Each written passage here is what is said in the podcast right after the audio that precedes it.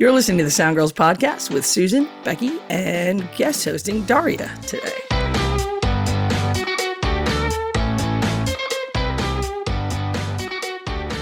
This episode features an interview with Jess Jacobs. As a musician, mix engineer, and music technologist, Jess Jacobs is a Los Angeles based creative with a massive range of skills and experience to manage and team up with other artists looking to boost their production to the next level.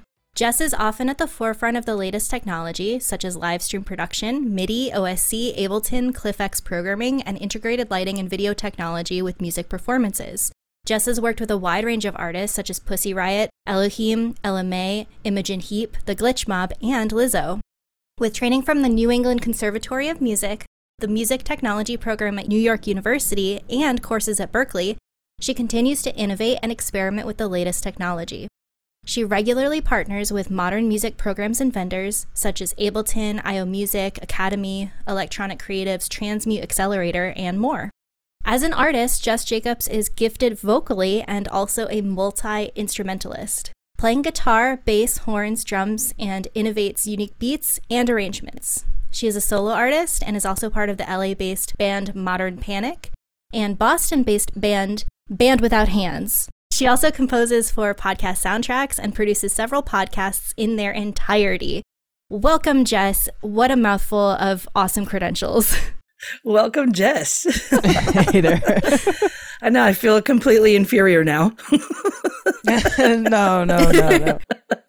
Uh, yeah, busy person, huh? Yeah, for sure.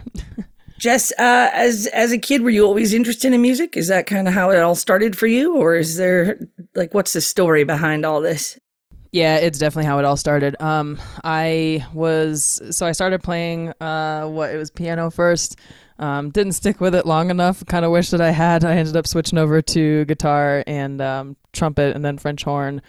Kind of moving through a bunch of things and picking up other things on the way. Um, I was lucky enough to have parents that had friends who um, one of them had a studio in his house, so I was able to like rock out on Kurzweils and like you know, have my first like wah pedal experience, you know, super young. Um, and that just like completely got me into it. I loved it from the start. Very cool. How'd you get into doing uh, like electronic stuff and all that? You just kind of fell into it from the whole music side of things? Yeah, exactly. Um, I mean, I started using computers at a, a pretty young age. Um, and because of that, I was able to start experimenting with things like downloading. I remember downloading like the very, very first Fruity Loops, which is not the fancy one that there is now at all. It literally was like a 16 step sequencer with I think four tracks. So you got you got like the most minimal 909 or 808 you've ever had. Um, I started there. Um, I learned Digital Performer from a friend um, way back. That was like my first first DAW, and um, just kind of took it from there, finding soft synths and anything I could that you know wasn't prohibitively expensive like hardware stuff was for you know a kid. Like I didn't have any money, um, and continue marching on. Um, my parents also listened to a lot of electronic music. Uh, I grew up with like Okay. a ton of Depeche Mode and Gary Numan and stuff like that. So it was just it was like in the blood. It was it was already there for me. All I had to do was mess around and find my own voice. So uh, you went to college for that type of stuff, or more music related? Yeah, I did. Um, like NYU's music tech program is pretty cool. Um, it gives you kind of a, a nice slice up of like music theory, um, some performance, also like audio engineering stuff. The the stuff that they do for audio engineering isn't super advanced, so I was kind of already past that point. But it was nice, you know, to see a, a college offering a course um, Yeah. in audio basics and in MIDI basics. You know, like that was something that no one was really doing. Um, so that was really cool. Yeah, I hated my MIDI class in college. I didn't even. I was like, I don't think we're ever going to need this in live sound. I mean, I literally told I literally told my instructor that. Like, I would wear my my uh, t-shirt had like a giant middle finger on it. Like every time I went to that class, and I was that's how. Yeah, I totally my did. God, and he was he actually was like, "Why do you wear that t-shirt every time?" I'm like, "That's how I feel about MIDI and live sound. I don't think we're ever going to need it." And then, um, ten years later, I found him and emailed him and apologized. Yeah. I was like, oh, maybe you should have paid a little bit more attention in that class. after drum triggers and then everything else, you know, tracks started evolving more and more. And I was like, oh shit, I don't know what I'm doing. and I'm like, yep, yep, there we go. Nice. Nice. So, Jess, how did you find your way uh, into our industry or like into the business? You just kept going from there, I'm assuming, out of college. And did you start band first or? Um, I mean, I, I always had bands on the side, and I've always had bands on the side. Um, and sometimes they've been the main focus, uh, too. But Mhm. yeah, when I was in Boston, um, you know, I had always done live sound for like small.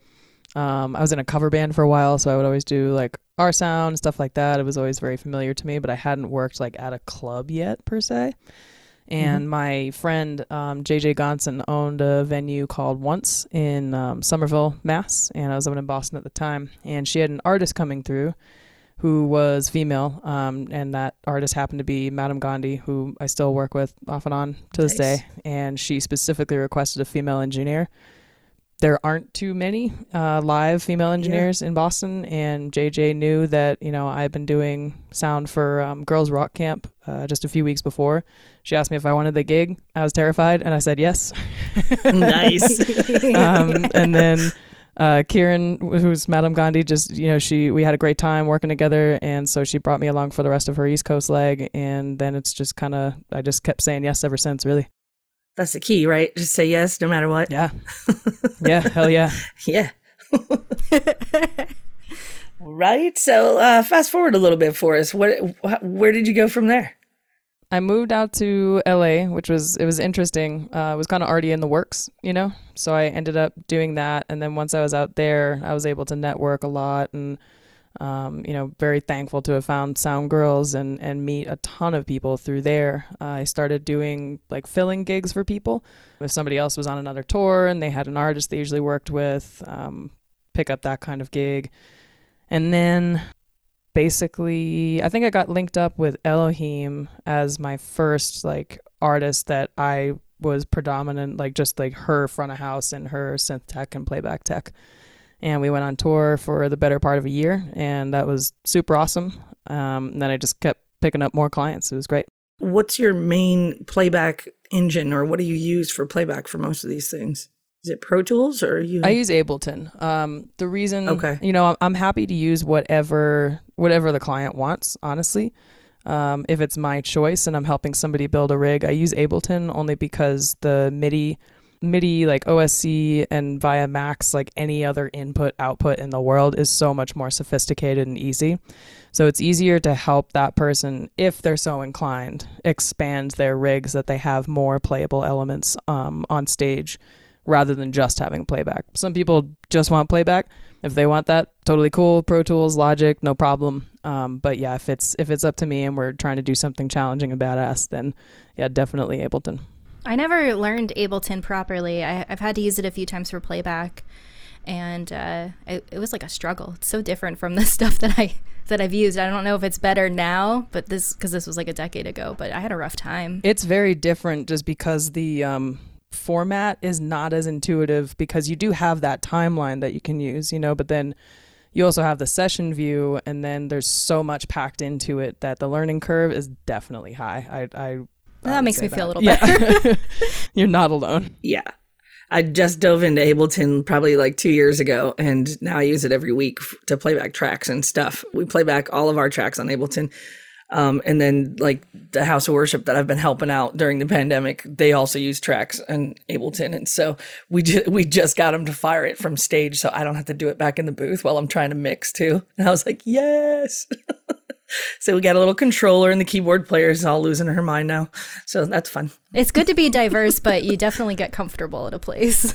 Oh, hundred percent, yeah. And my friends all struggle the opposite way. like somebody I collaborate with all the time musically, he's he's been Logic for you know a decade. I've been Ableton for longer than a decade, and I try to do things in Logic. Like, Where is this? he tries to do things in Ableton. He's like, Why does it do this? So as a playback tech for bands and different people on stage, do you are you up on the stage with the band or are you off to the side, back behind everything or at front of house? Like where do you set up your world? It entirely depends um, on the artist. So uh, I've done anything from let's say like for um, for Elohim, she has her whole rig on stage, just so that if anything goes wrong, she's able to hit a panic button and switch over to the B rig and everything like that herself. Um, that's just her comfort. So, but I have to start the show because she starts the show off stage. So I actually run MIDI over XLR all the way out to front of house because I'm her front of house. So I have a controller out there and I, I punch the thing to start it and I can stop it if I want for sound check reasons, but um, obviously you never stop the show. So so that's one situation. Um, for Ella Mai, the um, the MD who's also the bassist who's on stage obviously was controlling playback but I had to go set everything up and like have the redundant rig at my command in case I could tell anything was going on because he wouldn't have time to switch it over. So that was challenging. We did have one instance where it was very problematic that it was on stage and it was like very obvious that something was wrong. but that's why we wear all black, right? Um, right. and uh, then sometimes it's like a more traditional thing where I'm, I'm off to the side of the stage or I'm running playback just from front of house. That was going to be my next question. I'm going to ask anyway. Uh, what's the worst experience like with that? Because playback could be sheer hell. I think more okay. so than a live instrument. You know what I mean? Yeah. Well, because you know it's it's just a system, and once the system gets tripped up, like it can't recover itself. Um. Okay. The worst experience with that, I won't tell you who it was with, um, because I don't know if they would want me to. But there was a situation where what happened? Um, okay, so playback rig was not with me at my. I was also a monitor engineer, so it was not with me. There was an edit made to playback material, maybe 45 minutes before we were going on, which is usually a big, big, big no no in my book. And after right. this, I enforced that very, very strongly with this group. Um, a guest artist came in and they said, you know, they're not going to perform unless they have their um, their vocal double in there or something like that. So begrudgingly, they had to the MD threw it in there, but in so doing, unfortunately, some drum tracks came out, and so we all kind of instantly knew it when we were playing the first song. Oh no! yeah, and that resulted in panic. Um, and the the MD tried to recover, and in so doing, we were using a um, a Play Audio, the iConnectivity device that has the automatic AB failover, mm-hmm. which is great, except when you specifically reload a file and that pilot tone stops, so it switched over to the B rig which still had the old file and was now out of sync with where we were and was not responding. So like oh. the next song started and it's the wrong song and like it's halfway through the set. It was a total total nightmare. a total train wreck. yeah, like we we we legit had to take an intermission and I had to run on stage and figure out what was going on. Like sorted it quickly, oh, no. thankfully, but yeah, everybody was very uncomfortable. Wow. Yeah, not a small venue either. that I, I can imagine that that things like that are you know like in your mind space when that happens like everybody's panicking. So someone has to remain calm yeah. and and get the job done. So how do you handle that at that moment if that's i mean that's your job right? So it's how do you with everyone screaming and yelling and freaking out what's your solution to, to handling all the people while you're trying to fix everything. I'm glad you said people because uh, frequently people come first in that equation, right? So when that was happening, I had the artist manager, you know, freaking out next to me. I had the tour manager asking me, what are we going to do? What song are we going to play during intermission? Because we already have an intermission. So I'm just going through in priority order, getting everything ready before the song stopped. And I knew we were going to take a break. And then also talking to the artist and just being very calm, very, you know, communicative, not overly so. Just, you know, hey, there's a problem and we're going to take an intermission now and we're going to fix it. Um, having built up trust with everybody beforehand is huge so that when this situation arises because it's not really an if you already have that that credit to dip into with them so having that as first and foremost. Second, I always took the time between line check and actually starting the show to literally stand there and meditate and re- get as even keeled as possible. So just putting out good vibes, like deep breaths for myself, just getting getting the ship like really steady because, you know, more more than often or more often than not, something can happen. Whether it's a foot switch breaking or something as big as that playback issue or losing power to the PA and not knowing it, like, you know, just all all manner of things can happen. So really just like finding whatever it is that gets me or whomever to be um, calm and even keeled before the first note is critical. Like go rushing into a performance with your adrenaline just all over the place is the easiest way to make recovery from a problem difficult. Awesome. What's one of the best show experiences you've had? Best show experiences. Um thankfully a lot of them. um I had a blast and and festivals like aren't usually my favorite thing um because it can be a very rushed and hectic atmosphere and you don't you know, you have to bring pieces together 5 minutes before the first note and it can be very stressful, but I really liked mixing um, Elohim at Bonnaroo. That was super duper fun. The PA was tuned like just amazingly because I had very little time to sound check earlier, so I was thankful that somebody had done such a great job. Um, everything came on stage, looked great. The crowd was just electric, even though I think it was a Sunday, but they were on point. Everyone was having a great time. Like I was able to just make it sound so good, you know. So I was having a good time. You could tell the artist was having a good time. I think those are the best shows. Are you doing Bonnaroo again this year? I am. Yeah. yeah. Yeah. If it happens, I am. So the newly just announced one, I was just going to say that, yeah, that the, Yep. yeah. very cool. Yay for a job. Yay for jobs. Yay, Yay for for festivals coming back. Yeah. For real. When is it this year? I want to say September 2nd through 5th or something like that. Cool. Yeah. So Dario is asking, what is Bonnaroo? Bonnaroo is, I think it's one of the the longer running festivals, if I'm not mistaken, um, in the U.S. Happens in Tennessee, uh, in this pretty remote area. It's um, I- think it kind of started as more of a jam bandy thing. I could be wrong, but I think I think that's right. And I feel like it also might have something to do with the string cheese incident. I think they have a hand in it. So it's kind of a unique festival in that they like to um, do this thing called a it's called like a super jam or a mega jam something like that on the saturday of the festival where one band leads it um, which is a band i'll be working with this year which is Sylvan Esso which i'm stoked about. And tons of other artists who play throughout the weekend come and just make music with them. So they might play some of their songs and other people hop in or it could be like a totally new creation is a really cool thing. Um, I think that's pretty much the only time that happens that weekend. It's pretty late at night too. But yeah, it's a it's a pretty varied festival. It's not you know it's not geared towards just one genre of music, and I've seen it move. You know, it moved the needle like all over throughout the years, which is really cool. Is that one of the ones where like people go camping and stuff on in the Yeah. area? Okay. Yeah, that's one of the things I like about it is it's all over the board, man. So Yeah. you can pick and choose like whoever you like, uh, all couple Yeah. days, four days. Is it Yeah. three or four days? Yeah, it's it's awesome in terms of variety. Just like I, I probably won't get to see them unfortunately because I'll be at rehearsal the night before. But like the Deftones are playing the night before, and then you know like Sylvan Esso will play the next night, and Lizzo. It's like you couldn't you couldn't be farther apart on the musical scale than that. You know, but there it is. It's really cool. Um, so are there protocols already in place? Do you know of anything like that, or you just you just got the call for the gig and you're like, yeah, let's go. You don't know how any of that's going to work yet. I assume.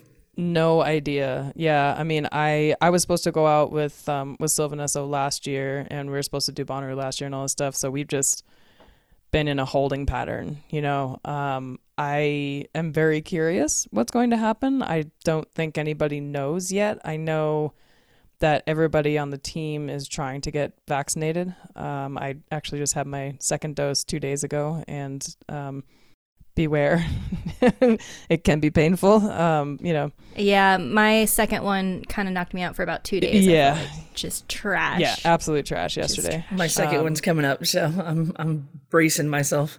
Yeah, have have Yep. lots of uh, have have lots of Oh, stuff to heat up, so you don't have to cook. Is my recommendation.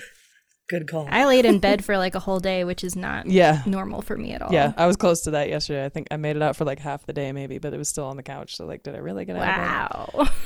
Um, but yes, I think it's completely random because my fiance didn't have any. He was completely fine, and we had the exact same thing, and we're the exact same age. So, I uh, I think it just depends on how your body reacts to things. And mine was just like, mm, mm, we're gonna just lay here for like a day and a half.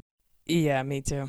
I've also heard it. It seems, and it could just be my you know sampling bias. I don't know, but most of the people that I've talked to, because I've asked people, you know, if they had, because I, I had Moderna, so I'm like, who, who had Moderna, you know, and what were your reactions? Because I was definitely like mildly terrified of it ahead of time.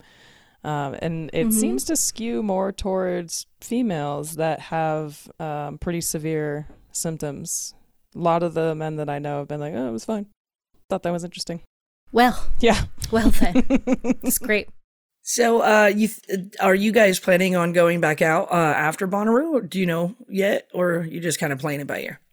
That's the plan. We're basically proceeding as though everything that's planned will happen. Cool. And they've, you know, they've been really responsible. So I know if it's not right, they'll they'll pull the plug on things. Um, they've they've actually been like super great this whole time, really supportive and helping out the crew. Um, but yeah, awesome. Nick and I are doing like a, a big synth prep. Like we're doing the first overhaul of their whole playback and synth like mod synth uh, rig ever because he's like yeah it was just a ball of duct tape because the bus was always running so never had the chance to rip it apart. So i'm super stoked for that. Um, so yeah we'll do that and hopefully we get to use it this year you know and if not yeah. then better luck to 2022 yeah. What what have you been doing during your all your downtime here all the pandemicness hustling. Yeah. yeah. um, you know, as I'm sure most of us have been. Um, I've been doing mixing and mastering for people, which I had done before I started ge- like gearing more towards live sound, but being on the road made that a little bit more difficult to be mm-hmm. able to mm-hmm. do. So I was just focused on live for a while, but I picked up a bunch of mixing and mastering, and that's been super fun. Um, just to be able to come back and instead of having to mix super fast all the time and be able to listen to the same section, you know, 10 right. times and fine tune it. It's like, wow, this is really special. How cool. Um, so I've been doing that. I've been doing podcast production. I've done some composition for that, like stingers for people and uh, music cool. intros. Yeah, and then I mix another uh, podcast, like the whole thing, and soundtrack it. And then now I'm producing and writing a podcast and also narrating it, and that has been way more of a challenge than I thought it would be. like writing stories and segments. I was like, oh, this seems easy. It's not. Um, yeah. Yep. yeah, and uh, I've That's also why our doing... podcast is just uh, having you guys talk about yourselves. Yeah, I know. I've been trying to get interview guests. I'm like, oh, this might make it easier, um, but I, but I can't yet. Um, and I've been doing a lot of software engineering, which is something I've always done on the side. Oh. So yeah, I've gotten back into sort of regrettably back into JavaScript land and not regrettably uh, deeper into DevOps and cloud architecture and stuff like that. Wow.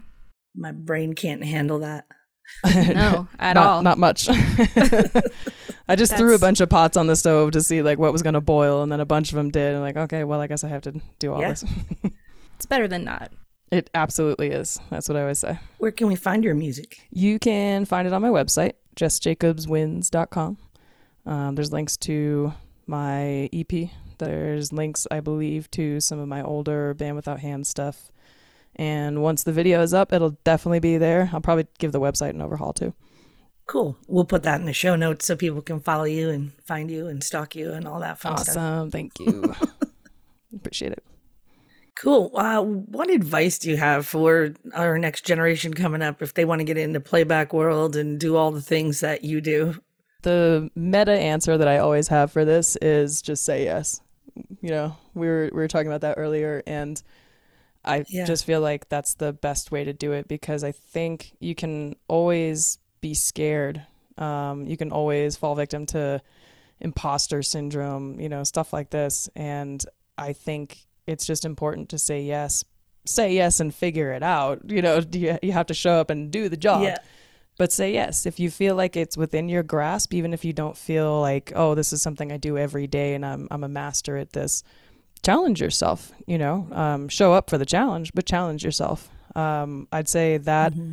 above all And I would also say try to get as much experience with digital tools as possible. If you can afford a DAW, um, if you can't afford a DAW, see if you can find a grant or something you can apply for online. Like just find some way to get tools so that you can sit there and mess around with things yourself. Um, there's nothing that'll teach you how to mix better than just mixing.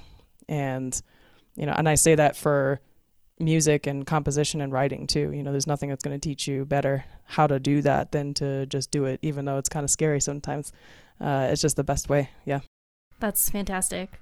What's your go to beverage? My go to beverage? Um, coffee and sparkling water, depending on the time of day. That's the win, man. That is the Yeah. win. It is like everybody we've asked. It's either one or the the other. answer. So that, yeah. that's awesome that you're both of them. Sparkling coffees Yeah. Not together though. sounds gross. No, no Manhattan specials for me. I'm good. That's what I'm thinking. Like, it sounds like a lot of people are not sharing necessarily alcoholic beverages. Like, the predominant answers are coffee and water. And uh, that's a great, healthy choice, I think, for most of us. I got my, my mason jar of water. It's because I had to be the hipster of it. I was gonna say very very Recycled hipsterish jar and all. It is a recycled jar of pasta sauce. yes. Perfect. Perfect. I mean, what else do you need? Oh, I've got these little screw on lids that have, like, you could have the straw through. Yeah. Are they color coded? Uh, the straws of course are. they are. Nice. I love it. I'm gonna ask you my favorite question. Do you have a roadie nickname?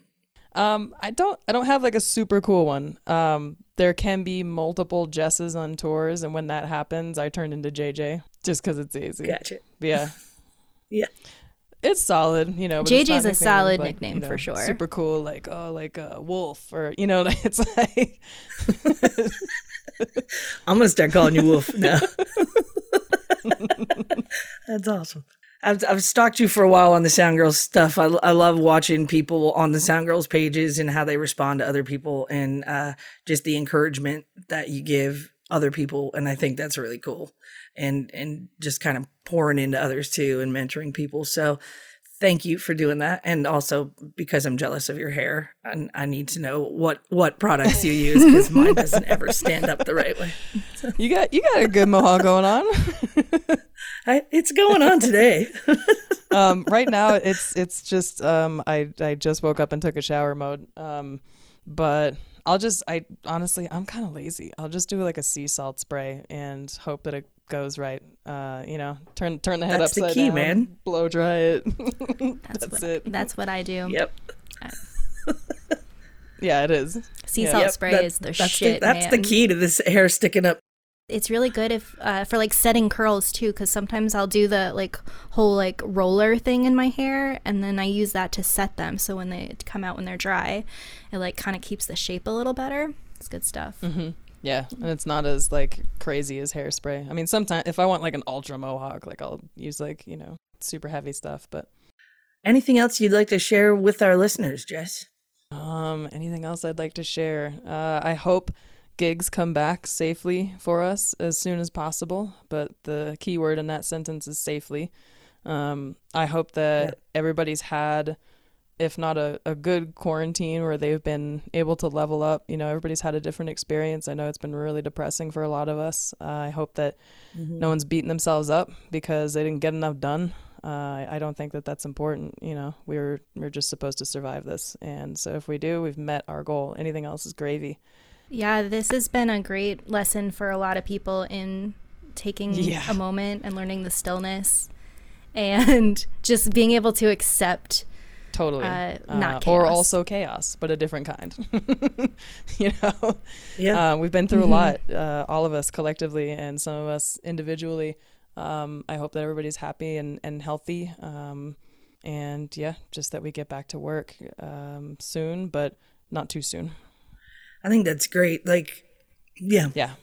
I think when that's great, right. like what you said too. Don't beat yourself up, uh, you know, because Yeah. I mean, as soon as you said it, it just like kind of hit me because I, I tend to do that. Like, man, I had all this time, Same. you know, and I have Yes. a- like I, I signed up for this class and that class and this thing, and I haven't been able to get to it yet because I've been hustling, right? So, Yep. like, you know, there's this thing in the back of my mind that's gnawing at me, like I need to get that done before I get back to work, you know. So just even you saying that was like, you know what? That gives me like, you know, it's fine if I don't get to it. That's totally okay.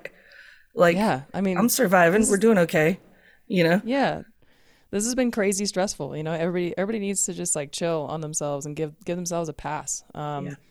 we, we we do what we can do to get through we've never seen anything like this you know in our lifetimes so there's no reason i think you know to to let shame win because it wants to creep up and be like oh well, but look what this person got done during the pandemic you didn't do that much and I was like oh, oh, oh, hold on hold on Yeah. i did other things i did what i needed to do and that's what's important Oh man, that's thank you for that. It's the reassurance that really helps us regular people. Everybody's regular people. Everybody's regular people. We all we all do it. Yeah. Yeah. I don't know, you're Yeah. pretty cool. It's it's been a nice meeting you virtually. Likewise. Thank you so much, Jess, for your time and for coming on and chatting with us about all the awesome, cool things that you do. Uh, everybody go check out justjacobwins.com and listen to her EP and give her some love. And uh, yeah, cool. We'll talk some more some other time. But thanks for coming on. Thank y'all for having me. Yeah, I really appreciate it. Thank you for listening to the Sound Girls podcast. You can find out more information on the website soundgirls.org. The Sound Girls Living History Project is a collection of oral history interviews that highlights the careers and achievements of women and underrepresented groups in audio.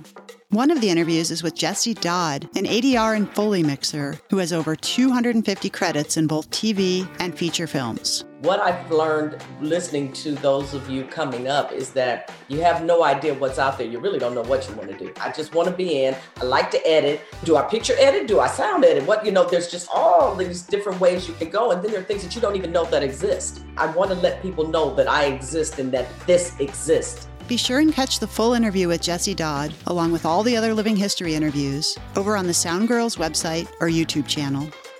If you're looking for more to listen to, here's what some of our friends in the podcasting community have in store for you. Find them all over on audiopodcast.org.